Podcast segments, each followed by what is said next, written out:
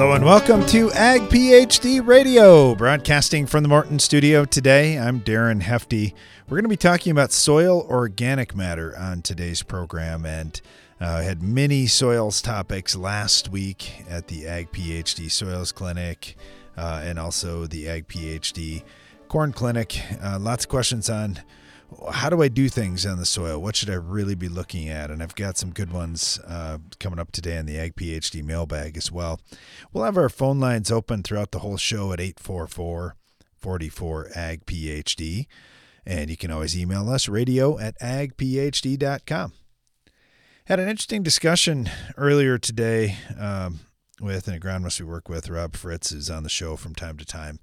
Uh, we were just talking about high yielding soybeans and I, I was talking about the organic matter piece, uh, just having a little discussion around soybeans. What do they need for nitrogen? And where this all ties together, if you're new to the show, we talk a lot about through mineralization, soil organic matter for each 1% of organic matter typically releases somewhere between 20 and 30 pounds of nitrogen. So, for example, if you had 4% soil organic matter, you would expect to get somewhere between 80 and 120 pounds of nitrogen to come free from that through mineralization every year. So that's awesome. It happens this year, it happens next year. It's a really good thing. It's one of the big reasons we like soil organic matter. Um, just from a dollars and cents standpoint, anyway.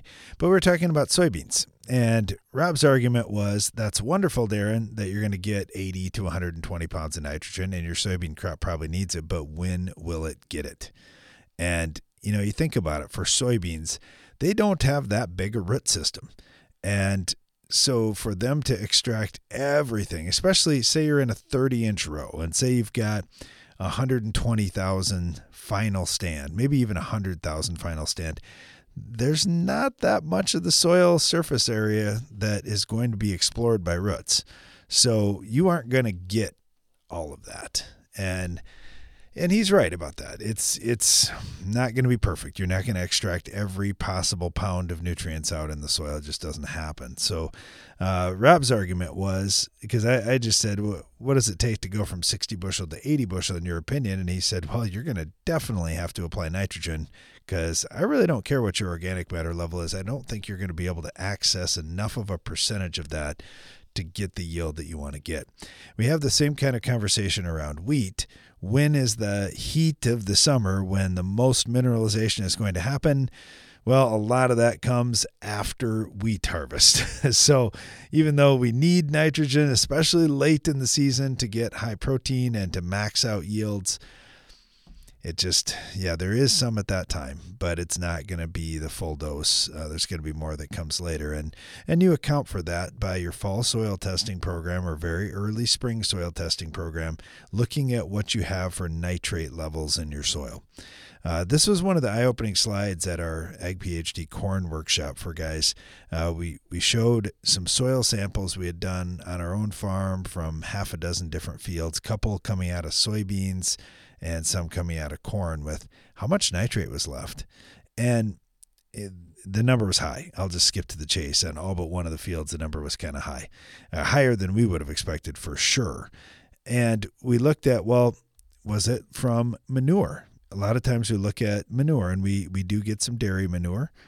And was it just, well, we had calculated the first year release, but we didn't really calculate the long term release of nitrogen that's going to come out of that manure. And I think that's definitely part of it on some of the cornfields. But the soybean ground was kind of interesting because we had one field that had 36 pounds of nitrate left over, which is about what you'd expect. You'd say, oh, maybe I'll have around 40 pounds after I have a soybean crop. But the next soybean field, which was very similar varieties, planted almost the same day, had 134 pounds of nitrogen left. 134. And that happened to be on a on our biggest like our for acres wise, biggest field by far. It's a 300 acre field.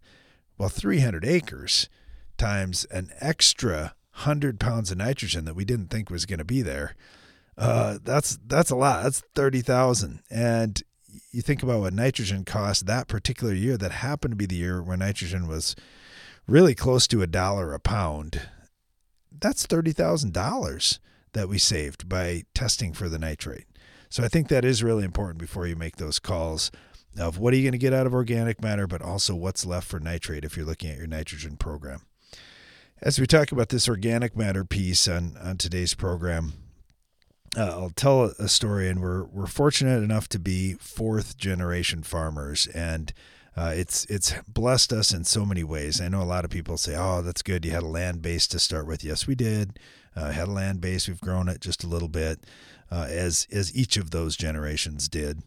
Uh, so we're doing our part that way. But I just look at how hard those guys had to work for everything they had, and I'm so appreciative of that.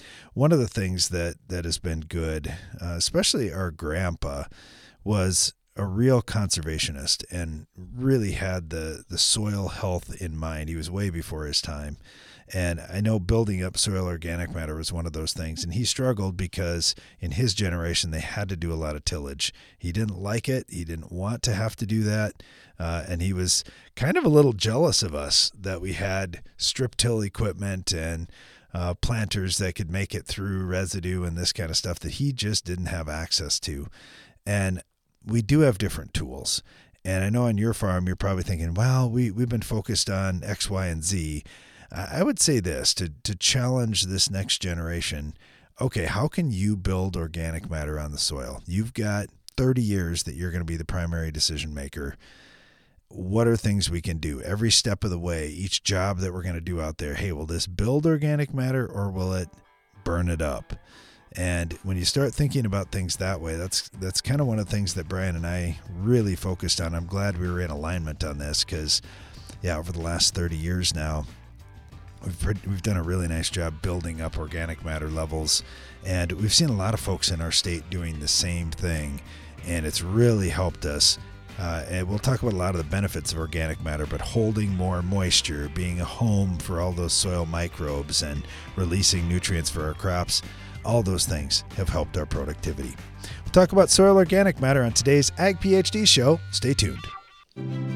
It takes balance to be successful in farming because what you get out of it depends on what you put in. And Corteva Agriscience gets that. Introducing Utrisha N Nutrient Efficiency Optimizer, a biological product that naturally captures nitrogen from the air. It's a sustainable way to add balance to your traditional nitrogen methods and maximize your yield potential. Embrace a balanced approach to nitrogen management this season by visiting Corteva.us. It's smart to make the right agronomic choices, and it's even smarter to get rewarded for them. With the Bayer Plus Rewards program, you earn cash back on seed, herbicides, and other eligible products. And it keeps getting smarter because now you can earn an additional 10% bonus when you send your redemption check to your retailer. To learn more, contact your retailer today. Protect your yields and get the most from your land with Bayer Plus Rewards. Visit mybayerplus.com and see program terms and conditions for full details. How can naturals products help you raise bigger and better crops? Hi, I'm Darren Hefty. Biologicals, or naturals as we call them, are impacting every facet of agriculture today, and that will only grow in the future. That's why we're devoting a full day to our Ag PhD Naturals Workshop, Wednesday, February 7th at the Morton Center near Baltic, South Dakota. Our research team has spent years testing hundreds of naturals products, and we want to share with you what we've learned. For more about this free event, go to agphd.com. If you look close enough, you can see the hidden potential within your fields. That's why an AgroLiquid nutrition plan starts with the crop and identifies the precise combination of primary nutrients while focusing on the support of secondary and micronutrients. So every nutrient is working in harmony for your crop to reach its full potential, maximizing growth while offering lower use rates. Apply less, expect more? Precisely. Find an AgroLiquid dealer at agroliquid.com.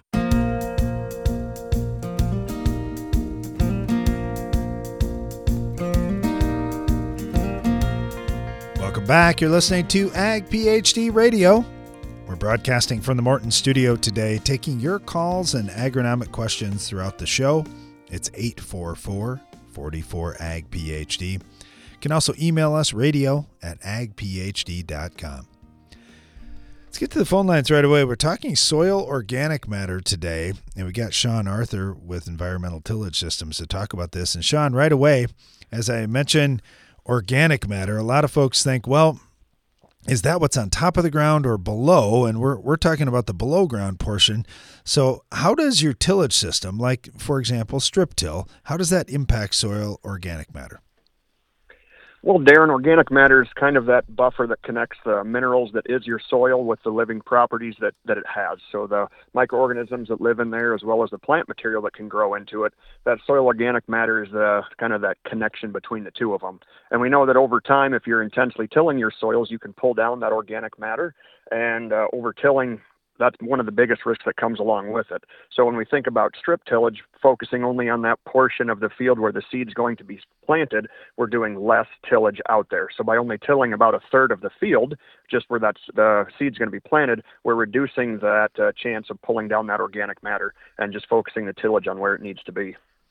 You know, I I found a big difference on our farm, and I'm so glad my grandpa got to see this when we started strip tilling. He was still around, and and he loved it. He was he was a conservationist and he was just worried about our hills that we had all the time. And I I talked to farmers all over that have hilly ground and they say, "Man, I really like the idea of not having to do conventional tillage, but I've struggled in no-till. Is this the happy medium they're looking for?" Well, I truly believe it is. Uh, there's a lot of the soils across the Midwest that do respond positively when you implement some tillage into it. And um, we don't want to give up those conservation benefits by tilling the entire field, but if we can focus it to where it needs to be, then we can still get those benefits. Tilling the soil can help incorporate some of that plant residue. It can help um, clear some of it off the surface and give you some darker soils to allow your improved emergence out of corns, especially. Uh, soybeans can respond to it as well, but sometimes tillage does have that benefit of opening up the soil, and there is a place for it. And by implementing strip tillage, doing it only into that small zone, we can reap those benefits without going backwards in the other areas of the field. Yeah, there isn't just one way to do strip tillage either. I, I, see a lot of your machines around in the country with different coulters than we run, or uh, with a shank, or, or, or other options. And I just wonder how many different ways guys are doing it with the same base machine. we do have a great platform with the Soil Warrior, and uh, we have the flexibility to really align with what the customer's goals are. Um, for some people, that means a coulter setup that's going to be using maybe the three coulter configuration to slice the residue, to lift and mix the soil without having to pull a shank through there, um, because sometimes a shank can lead to some other side effects that we don't necessarily want. Using a shank when conditions are too wet um, can cause some sidewall smearing or smearing underneath where that shank runs, and that smearing or compaction that's created in there can limit roots later on. So the coulters can really differentiate from that. Uh, conversely, there's also customers that really like the shank and what it does to physically rip open the soil. Some of them tightest soils need to be um, aggressively disrupted to, to, open them up, and a shank can be a surefire way to do that. Uh, the other thing to consider would be the uh, nutrients that we're putting down. Uh, anhydrous ammonia, um, we found that it works best to put that behind a shank so that we can guarantee we're getting it down to depth and sealing it up behind the um, behind the shank once that's created. And uh, the shank is the best method for using ammonia. Uh, but when we look at the liquid fertilizer options or dry fertilizer, we've really got customers going both ways, whether it's a shank or a coulter or even our deep cog setup, which gives us the ability to use that same coulter type of mentality, but get down to an aggressive 10 to 12 inches depth of depth to really open things up. Yeah, you mentioned the nutrient application. This is one of the things that I think too. If uh, we can do multiple jobs with that machine on a single pass, we can get the seed bed preparation how we like. We can handle residue on top of the ground. Um, we can certainly put nutrients on, but not only just put nutrients on, but put them down in the soil a little bit. And I, I think about nutrients like phosphorus and copper and zinc and others that don't move all that much in soil. If I can drop them in, say six inches, eight inches down, right underneath where I'm going to put my next crop, I know I'm going to grab those nutrients. I know they're not going to leach away or run away, um, you know, with erosion, those types of things. So I, I do like that nutrient placement that that aspect of it quite a bit for our farm it just makes intuitive sense. I mean, if anybody that's dug roots can uh, visually understand where that mass of root is underneath where the seed is originally placed, and if we can concentrate more of our nutrients into that zone, uh, there's going to be a higher probability of pulling them nutrients up. And when we think about some of the very low rates that we're using with some fertilizers, whether it's zinc, um, sulfur applications are getting to be higher amounts, but zinc, um, magnesium, some of the other micros, you're putting such a small amount out there. If we're broadcasting that across the entire field, I mean, there's just not a lot of chance for that corn crop to be pulling it up. So putting it into the zone where the seed is going to be gives us the highest probability of capturing that fertilizer in the first year and getting it into the plant. So well, to your point, I mean, too often we think about strip tillage being only about the soil preparation, but having proper nutrient placement close to that seed is just a double benefit.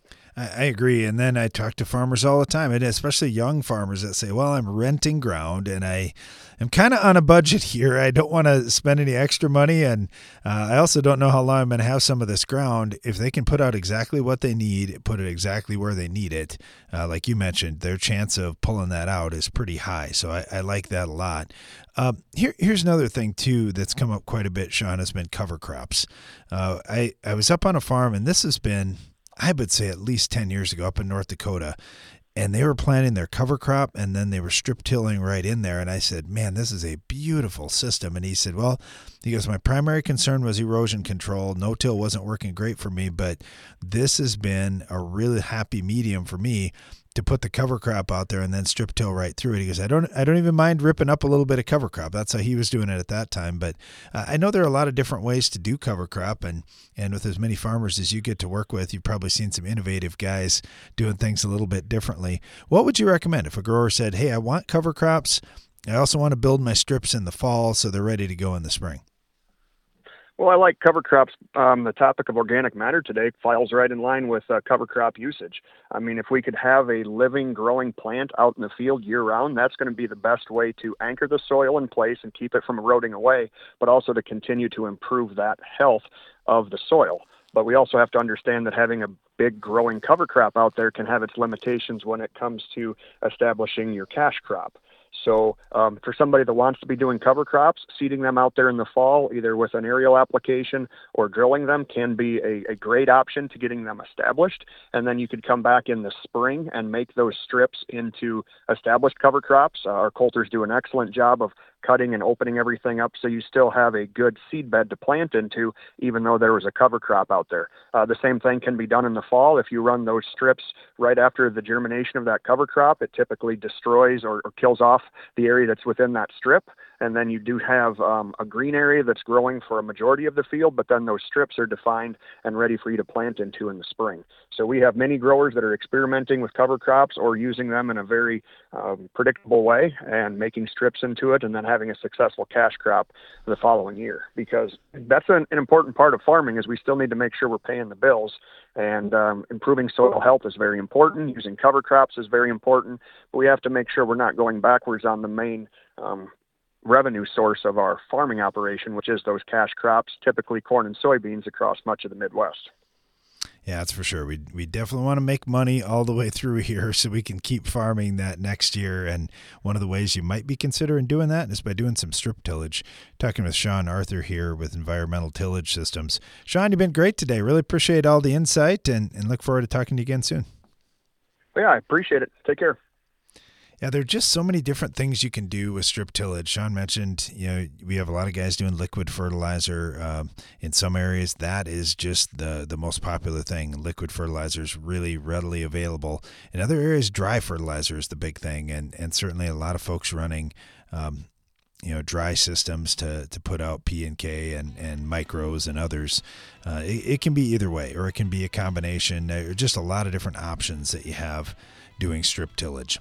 Well, that's one of the things you may consider if you're trying to build or conserve your soil organic matter. Uh, but we'll talk to uh, talk to a farmer coming up here that, that might be doing things just a little bit different. And of course, if you've got any questions or if you'd like to join the discussion, our phone lines are open at 844 44 AG PhD. Stay tuned. It's smart to make the right agronomic choices, and it's even smarter to get rewarded for them. With the Bayer Plus Rewards program, you earn cash back on seed, herbicides, and other eligible products. And it keeps getting smarter because now you can earn an additional 10% bonus when you send your redemption check to your retailer. To learn more, contact your retailer today. Protect your yields and get the most from your land with Bayer Plus Rewards. Visit mybayerplus.com and see program terms and conditions for full details. Morton Buildings has served the American farmer for more than 120 years. From manufacturing our own building components to constructing your building, Morton takes pride in being the industry leader in post frame construction by providing a quality building and exceptional customer service. A Morton is built to last for generations. To get started on your next project, please visit mortonbuildings.com.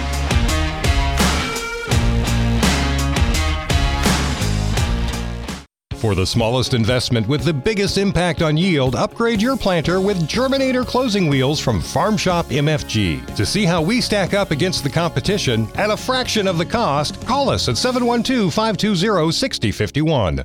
Join us in Houston for Commodity Classic, America's largest farmer led, farmer focused agricultural and educational event. New Frontiers in Agriculture. February 28th through March 2nd, 2024. Houston, we have no problem. How can you make more profit from your soybeans this year? I'm Darren Hefty. We'll answer that question at our free Ag PhD Soybean Agronomy Workshop Thursday, February 8th at the Morton Center near Baltic, South Dakota. We'll dive deep into your best options for control of yield robbing pests, trade options including XtendFlex and Enlist, fertility, and much more. If you want to make raising beans more lucrative and more fun, come to the free Ag PhD Soybean Agronomy Workshop. Learn more at agphd.com.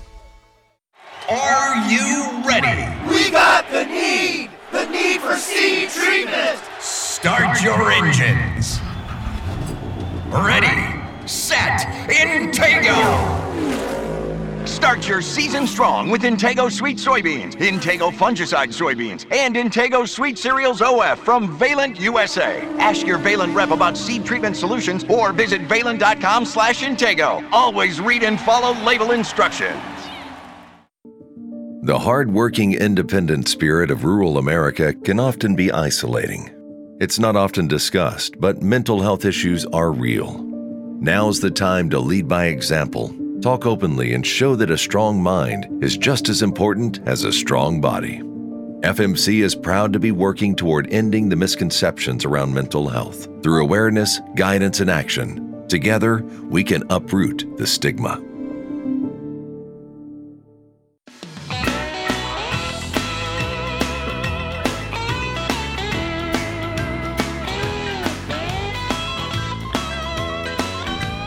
Welcome back. You're listening to Ag PhD Radio, broadcasting from the Morton studio today.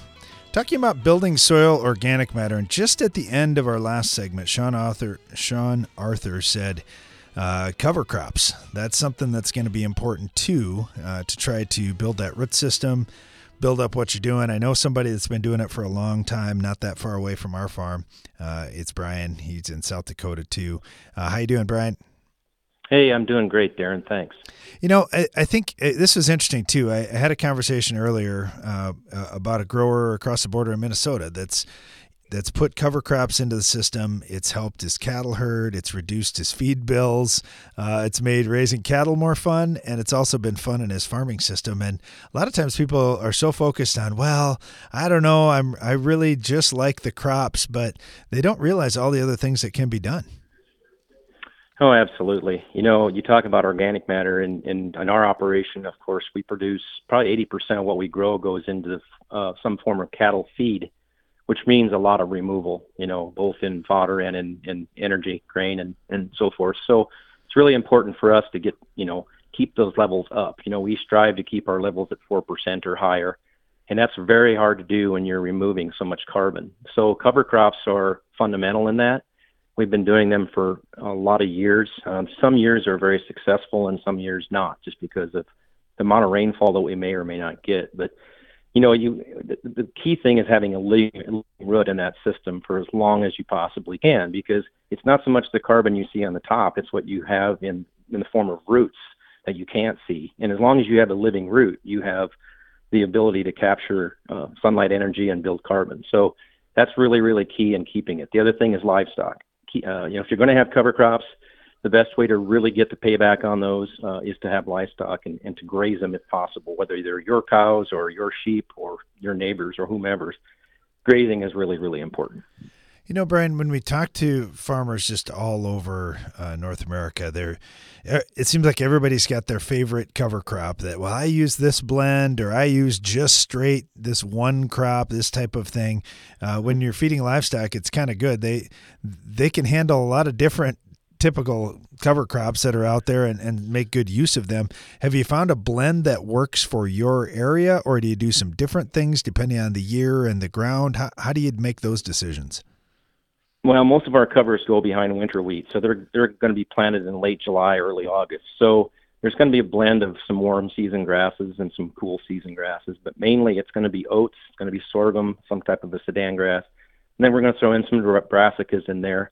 But it's really important to have some legumes in there, whether it's hemp or it's some kind of a clover, something that's going to fixate some nitrogen for you. But remember that in the native systems, there's no single monoculture.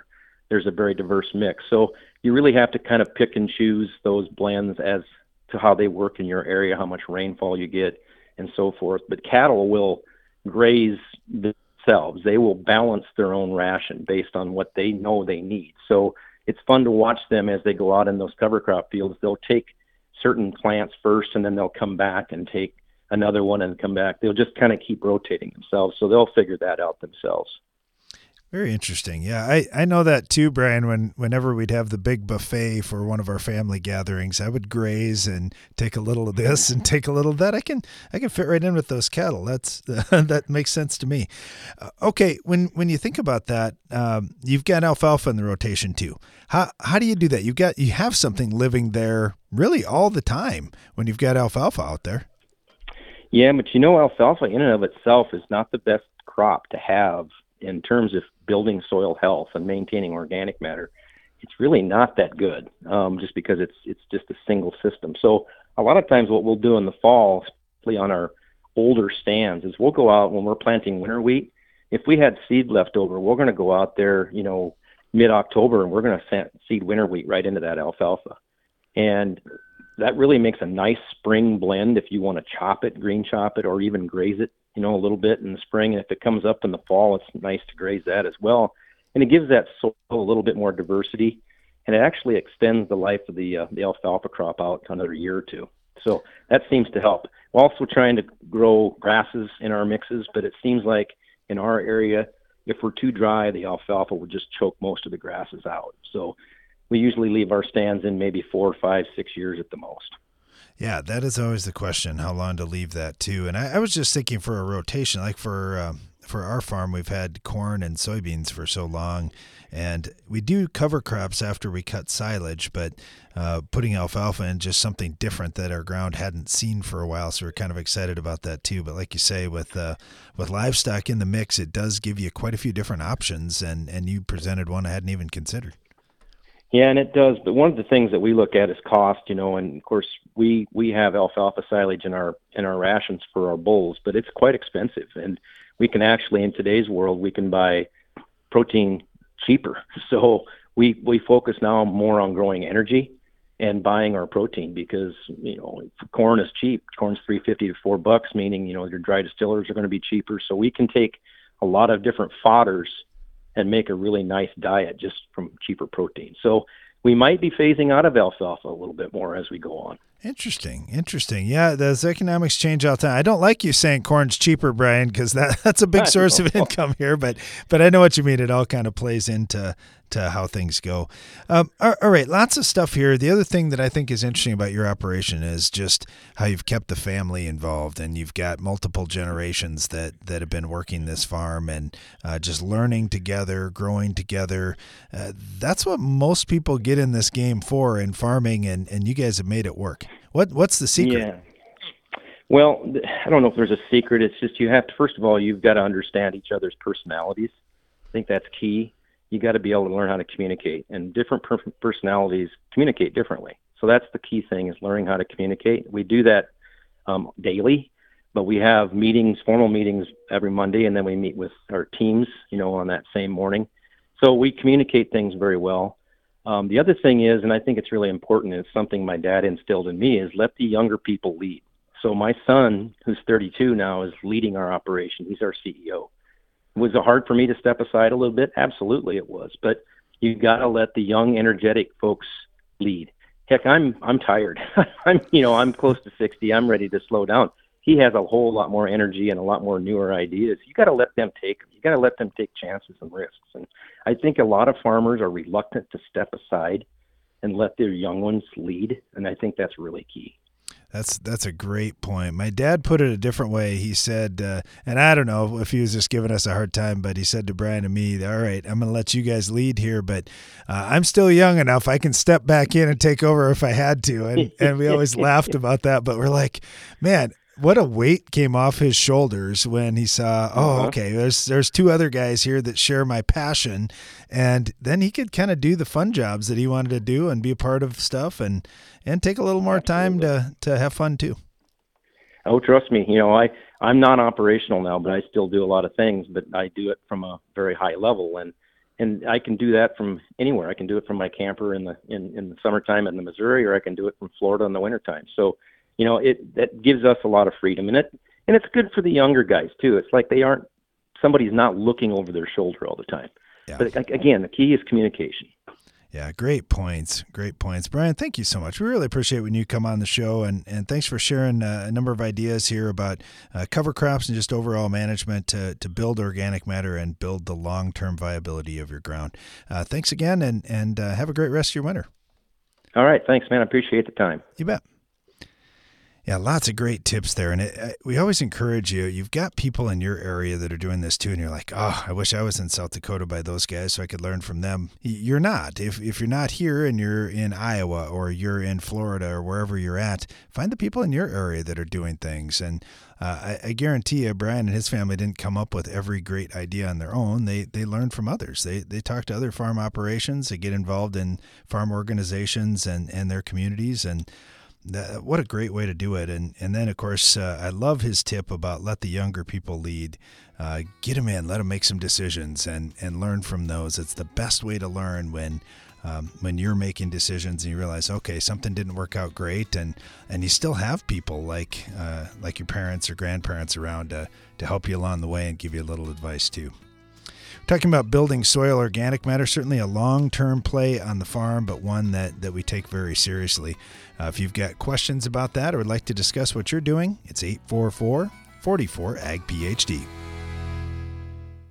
Control the toughest weeds with overlapping residuals. Lock in the longest lasting control for your soybean fields. A pre emergence application of an Authority brand herbicide plus a post application of Anthem Max herbicide establishes the overlapping residual control key to safeguarding your soybean seasons. This pairing is a heavy duty, economical strategy against Palmer amaranth, water hemp, kochia, and more. Visit your FMC retailer or lockin.ag.fmc.com today. Always read and follow all label directions. Insects have reigned since the dawn of time, adapted to their surroundings, experienced the harshest climates and toughest challenges until now. With two modes of action, Ridgeback insecticide delivers one devastating outcome for soybean aphids extinction from your fields. They may have lived through it all, but they won't survive this. End soybean aphids reign at ridgeback.corteva.us. Are you ready for better efficiency, more productivity, higher yields? Then you're ready for John Deere Precision Technology, which starts with three core pieces. First, a G5 display gives fast views of your work and a window to future technology. A Starfire receiver gives you sub-inch repeatable accuracy without an RTK base station. And a JD Link modem gives you a live view of your entire operation. Get precise and talk with your John Deere dealer or visit johndeere.com backslash basic. How can naturals products help you raise bigger and better crops? Hi, I'm Darren Hefty. Biologicals, or naturals as we call them, are impacting every facet of agriculture today, and that will only grow in the future. That's why we're devoting a full day to our Ag PhD Naturals Workshop, Wednesday, February 7th at the Morton Center near Baltic, South Dakota. Our research team has spent years testing hundreds of naturals products, and we want to share with you what we've learned. For more about this free event, go to agphd.com. This season, get medieval on Rhizoctonia with the powerful protection of Excalia fungicide from Valent USA. Here to shield your sugar beets from the treachery of Rhizoctonia, Excalia delivers excellent staying power, keeping your sugar beets from being conquered. Stay one step ahead of Rhizoctonia with the powerful protection of Excalia. Ask your retailer or visit valent.com slash Excalia to learn more. Always read and follow label instructions. My mom's got a new Case IH tractor and it can do it all. Bale hay all day. See in the dark with its powerful LED lights. Hook up all the implements. Shift like a race car. Steer with ease. And it can also cool my juice box. Yeah, her Case IH tractor can do everything she needs it to. Looking for a tractor that can do it all? Check out caseih.com.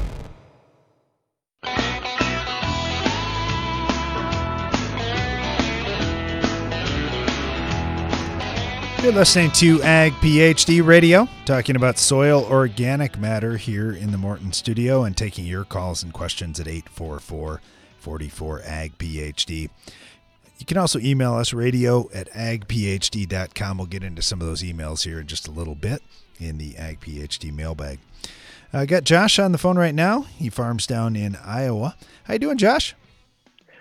I'm doing okay. We uh starting to get a bit of a warm up down here. It's kind of nice to be out of the ice box for a minute. Oh my goodness, yeah. I, I can't believe how warm 30 degrees feels after you've been below zero for a long time. I I don't know. I felt just fine outside in a sweatshirt today. Yeah, I was I was about to go to the basin and start rooting around for some shorts. I didn't take it that far, but uh, but yeah, it is it is nice to get out there. Hey, I just realized too uh, where you guys farm, and my dad grew up man, half an hour west of you guys, so not not too far away. So I kind of kind of am familiar with some of the things that go on there, and I know where my dad grew up, it was heavy, heavy tillage, and I, I think about that with the the deep black soils that that run through that part of Iowa, and man, you just do tillage and tillage forever. Uh, that definitely takes something out of the organic matter in the soil. It does, and you know the others. Uh, I guess if you talking from a soil health perspective, the, the other sin that we do here a lot is is uh, ammonia, anhydrous ammonia, um, which can be pretty hard on soil organic matter. Um, where we farm is kind of in a unique spot because we're in between two of the major rivers here in Iowa, between the Iowa River and the Boone. So we have quite a bit of variable soil where we can have CECs down in the the low tens all the way up to 50. Wow. Yeah, and so you know when when when I think about soil organic matter, I also tend to think a lot about soil structure because um, when you have that much variation, you can have places in there that are going to burn up and places that are going to drown out in the same field. But if you got good soil organic matter, good soil structure, good soil biology, you can start to even out some of the risk that those uh, trouble spots pose.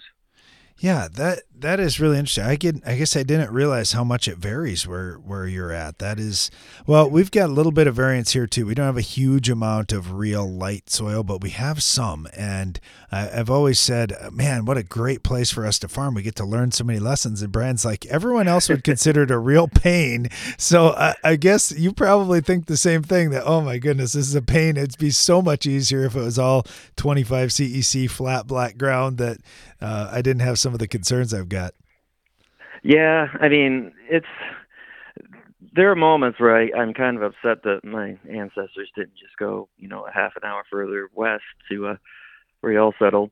But um, we found ways of making it work, you know, and and it's not all doom and gloom. You know, we're uh, you know, on my farm, when it comes to the organic matter, I found that you know keeping a living root in the ground all year round and partnering it with things like hog manure and chicken litter could really do a lot to wake soil up and to build a lot of organic matter.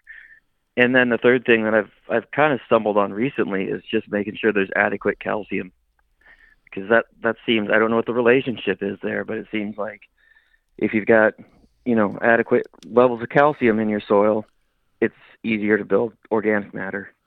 Yeah, there there are a lot of good things about calcium. I know every once in a while we'll do a show just on calcium and and we'll get feedback from people. Come on, what are you talking about here? I, you know, if we're going to talk fertility, let's talk about some N, P, and K. Well, I think everybody hears enough mm-hmm. about that, but uh, calcium is so important for getting nutrients into the crop. It's also so important because uh, it does a nice job in the soil of really making that optimal environment from air and water. It's just it's a little bigger molecule. You just have a little more pore space, and that's great for soil microbial yeah. life. They need air. Yep, and I guess the other you know stool leg there. Um, it's kind of a new one to me. Um, I've started using, especially with things like uh, gypsum or uh, dry turkey or chicken litter, is using dry humate. Um, we get ours from uh, mine in Canada, and it's it's basically organic matter. But what I'm trying to get is more carbon in the soil because we have so much organic matter here that we have enough nitrates that they just you know leach out everywhere. If we can get more carbon in there, if we can build the soil, you know, using all these different techniques, and then get that humate in there, it seems like we can just do so much and not have to put so much effort into raising the crop you know, you, you, mentioned that, and I'm thinking about okay, I I get it on your 10 CEC ground that that's going to be a big play. What about this 50 CEC? What what do you have there? What's going on in that soil? What kind of organic matter levels are there to start with? I mean, it it varies, but I, I'm looking at starting around five and going up to eight to ten percent. I know some of the um, USDA soil sample uh, books that my dad had from the early 90s would talk about places here where it was up to 12% in the potholes. But when I look at our soil health or, or our soil sample maps now, the highest I see is five. So just in 20 years, 30 years, we've taken that from a 12 to down to a five um, on organic matter. But we're also losing soil structure, and so I still use that that four-legged stool of humate, calcium, living roots and animal manure on these heavy heavier farms because I want to have that active soil. I want to get it to have that good, nice kind of chocolate cake type of uh, soil structure you see when things are really starting to cook. And it's you know it's it's really helped me with um, strip till.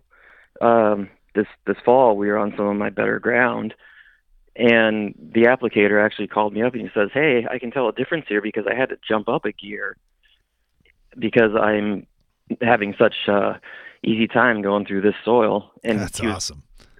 Yeah, he was he was like a mile or two down the road, same soil type, and he was having to go a couple of gears lower because he was pulling so hard. So you know, it's it's kind of you know you got Jay Fuhrer up there in your area. Um, he talks about the soil health principles, and that's kind of a big driver for me. And I think it's something that if you understand how they work, you can pretty much adapt them to most systems. Yeah, I like uh, a lot of things about what you're saying here too. That it's hey, it's not just one thing. There's several things that all play together to get to. Uh, and I love this term. I love this chocolate cake kind of soil structure. That that is so visual, and uh, mm-hmm. I, I, mm-hmm. totally agree with you. When you've got that porous soil, it's got some cushion to it. It it just seems like it really does uh, yield well and and that kind of thing. Man, that's this is fun though. It, it just takes time. Uh, how's this gone with with other people in your operation? Uh, I, I assume you've got others around you that are saying, "Man, are you sure about this?" Or is everybody just on the same page all the way through? Uh, I think there's some skepticism there, um, especially when I first started. Um, but we're starting to see some of these these these soils turn around to where um, they're willing to try some things. They don't go as far as I do on some of this stuff, and there's moments where I think they probably think I've gone completely insane. Um, but once once they see how certain things work and how the, the pieces fit together, I think then they're, they're these guys are trying to figure out how maybe they can adapt parts of it. You know, they I always tell them you don't have to go whole hog. But if you want to try one or two things, you know, pick out what you like the best and see how it works. Yeah, yeah, and at least get started and get your feet wet with it, and uh, and then yeah. the other thing I, I just love that you have somebody else on your ground that's like, wait a second, there's a difference here. This this is better. It's that's pretty cool and so rewarding because it, it, takes a lot of effort, it takes a lot of thought, and it takes some time to to make big changes on your farm. We're talking with Josh down in Iowa who is doing that right now and has been doing it for a little while and just continues to learn. Josh, thank you so much. We really appreciate you sharing today and and uh, hope to talk to you again soon down the road. Thanks, Darren. You too. You bet. Soil organic matter is something that for Brian and me is is one of our big long term goals on our farm. We we just always talk about that. If we ever pick up a new field, we look at well, where's the organic matter at, and okay, that's at two, and we've got ground nearby that's at four or five or six. Uh, how long is it going to take us to get there? What are the first steps to build that? Uh, it, it's just helped us so much. We know that over time definitely look at that on your soil tests and and look at where your productive ground in is and where you've had some challenges and see what you can do to build it as well. Stay tuned. Can you predict the future? I can't. That's why when I'm planting soybeans, I treat with Heads Up seed treatment. With more than 15 years of research, Heads Up offers proven protection against both white mold and sudden death syndrome. So no matter what the year throws at you, you've already taken that first step to be prepared. Don't let your beans suffer from disease when they're just starting to look their best. Tell your seed dealer you need Heads Up seed treatment. Learn more at headsupst.com. Because the challenges you face are getting bigger every year, BASF is committed to helping with more than boots on the ground. We're committed to boots in the mud, boots on the steps of your truck, your tractor, your combine the linoleum tiles of your coffee shop, the concrete of your co op, the gravel in your shed. So we can listen, learn firsthand, help right now to ensure success. BASF, helping you do the biggest job on earth. Get more durability for less downtime with Soil Warrior strip tillage from Environmental Tillage Systems. Improve fertilizer efficiency and reduce passes and fuel usage. Now that's ROI. Learn more about ETS at soilwarrior.com. From machine storage buildings and farm shops to dependable buildings to house your livestock, regardless of building size or use, Morton has a building for every budget. To learn how we can help you expand your farm operation, visit mortonbuildings.com. How can you make more profit from your soybeans this year? I'm Darren Hefty. We'll answer that question at our free Ag PhD Soybean Agronomy Workshop Thursday, February 8th at the Morton Center near Baltic, South Dakota. We'll dive deep into your best options for control of yield robbing pests, trade options including XtendFlex and Enlist, fertility, and much more. If you want to make raising beans more lucrative and more fun, come to the free Ag PhD Soybean Agronomy Workshop. Learn more at agphd.com. Do you want to optimize the amount of plant nutrition provided by the microbes in your soil? Source it. Want to replace 25 pounds of nitrogen and phosphorus per acre? Source it. Looking for a more cost effective way to unlock your crop's potential and increase ROI? Source it. Easy to handle, apply, and store. To make your fertilizer plan more efficient, source it. Learn more at sound.ag.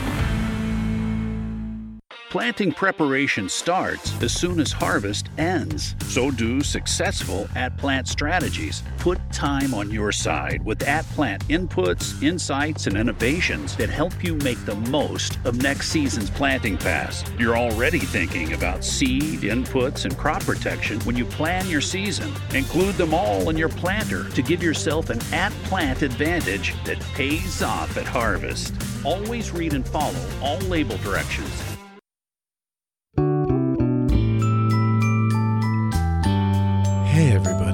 come on in. The Ag PhD mailbag is about to begin. Welcome back. You're listening to Ag PhD Radio. If you'd like to send us a question, our email box is radio at agphd.com, or you can just give us a phone call. It's 844 44 Ag PhD. Been talking about soil organic matter today, and uh, I was chatting with my wife last night and just looking through some emails and get emails all the time, and, and we we really appreciate it, and we're happy to help whenever we can. And I saw this one last night. Uh, it it came in. Um, I'm sorry, early, early morning. I saw this, first thing this morning.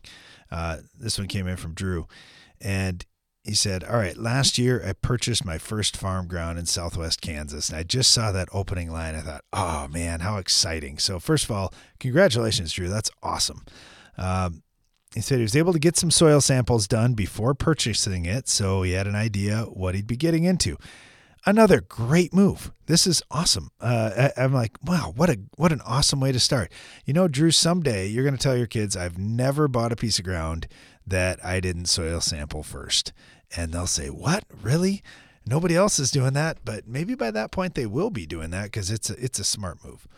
So anyway, um, to Drew's question, he said this is irrigated ground. Fertility was mined out pretty bad the last couple years, and and I'm set up to variable rate.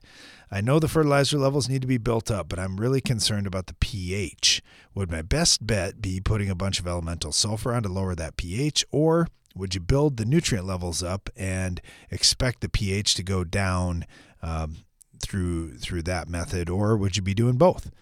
I did plant corn last year. The iron chlorosis was pretty bad, but I still ended up making 200 bushels. My goal is to get to 250 bushel corn. So here's a quick overview of my one acre grid samples. Uh, I know it's going to be expensive, but I'd like to see the change sooner rather than later. Hey, I, I'm with you on that, Drew. I want to get it going as fast as I can. And uh, for for Brian and me, we've been in this game for a long time now, and when we pick up new ground, that's exactly what we do. We just go after it right away because oh, we got a pretty good land base built up. We got some equity.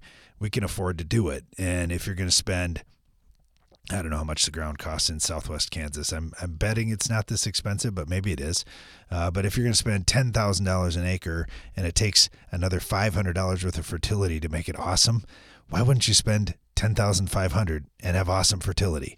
And uh, I know the way I thought about it at one point because I was at a land auction is man uh, it just went up 500 bucks because one guy raised his hand. Well, if one more guy would have raised his hand and it went up 500 bucks, uh, here you go. You're in the same boat, but now you have awesome ground. So, uh, okay, let, me just run through some of the stats for our listeners here that aren't looking at the same sheet that I'm looking at.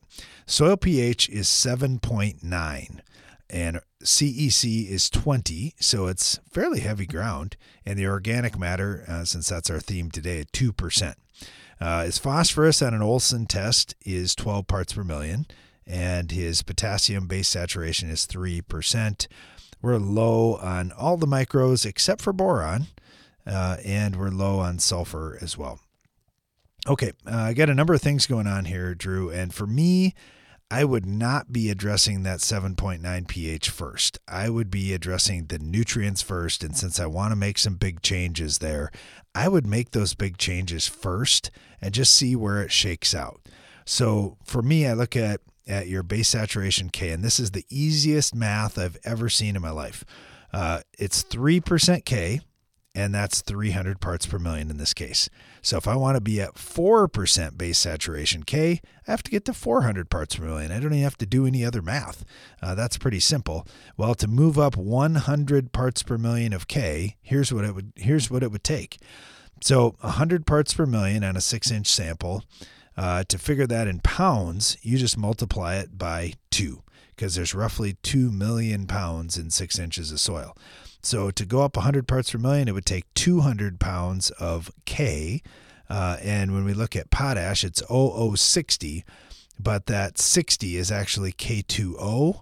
Uh, so to convert that over to K, you just divide by 1.2. So it's actually 50% K in potash. So to go up 200 pounds, you'd need 400 pounds of potash. So if you wanted to do it all in one shot, you'd figure out whatever your crop removal is for this year put that on, and then add another 400 pounds of potash, and you'd have your K all the way up to 4% in one shot. Now, it may take a few years for that all to show up on your soil test, but uh, at least you got the pounds out there. Now, if you've got manure or those types of things, that might be a cheaper way to do it. It might not. I, I'm not sure, but you could look at that if you have other options versus commercial fertilizer. You know, with your Olsen test phosphorus, it's 12 parts per million. Uh, let's just say you wanted to go to 40 and you said, I need to get that up to 40. What's that going to take? Well, that's 28 parts per million. You want to go up. Uh, so 28 times 2, that's 56. And so 56 uh, pounds per acre of P. To convert that to phosphate, uh, you multiply it times 2.3, so it's 128 pounds of phosphate. Then divide it by 0.52 if you're going to put MAP out, that's 52% phosphate. So take about 250 pounds of extra MAP to go up to 40 parts per million, if that was your goal. But you can run the calculations depending on how far you want to push that. To me, I would look at those two things and say, okay, these are something I can do, and then price it out. And if you say, that's too much to bite off in one chunk, then I'd say, all right, just double your crop removal at least to start the build program. But if you can, and you say, well, 250 pounds of MAP and 400 pounds of potash extra, how about I do half of that this year, half of that the next year? You can certainly do it that way too. The the big thing, and this is something that Neal Kinsey says, and, and I think this is great because we say it too, but Neil says it much better than we do. But uh, the gist of it is you don't want to build soil up just to go broke and have somebody else reap all the advantages of it. Uh, you want to make sure you're going to stay in business. So I don't know how much else you're farming. Maybe you're renting a bunch of ground too, or maybe you just don't have any expenses yet and you're using equipment from your parents or in laws or something like that. Um, and you can afford to put money in fertilizer. I'm not sure your situation, but uh, that's what I would do. I'd put the extra P and K out there right now. And then the other thing I would do is I would look at your micronutrients. Now, it's a 7.9 pH, and on a standard DTPA test, you're showing three parts per million of manganese. Do I believe that that's all you have out there? Not really. I think you probably have more manganese, but I can't see it on a DTPA extraction very well. So to me, I would run a Mehlich 3 extraction just to see what's out there. And I think you might have some better indications on these, these micronutrients. But uh, let me just run through the numbers real quick for everybody listening. Sulfur, 9 parts per million. That's not enough. Zinc, a half a part per million. That's definitely not enough. Manganese, 3 parts per million. Iron, 8 parts per million. Copper, a half a part per million. And then boron, for some reason, is 1.3 parts per million. So boron, we're fine. All the other micros and sulfur, we need more. So to me, I'd be looking at every one of those. How can I get those numbers up? Now, you mentioned variable rate, and that this is just kind of an average here of, of what your samples ran.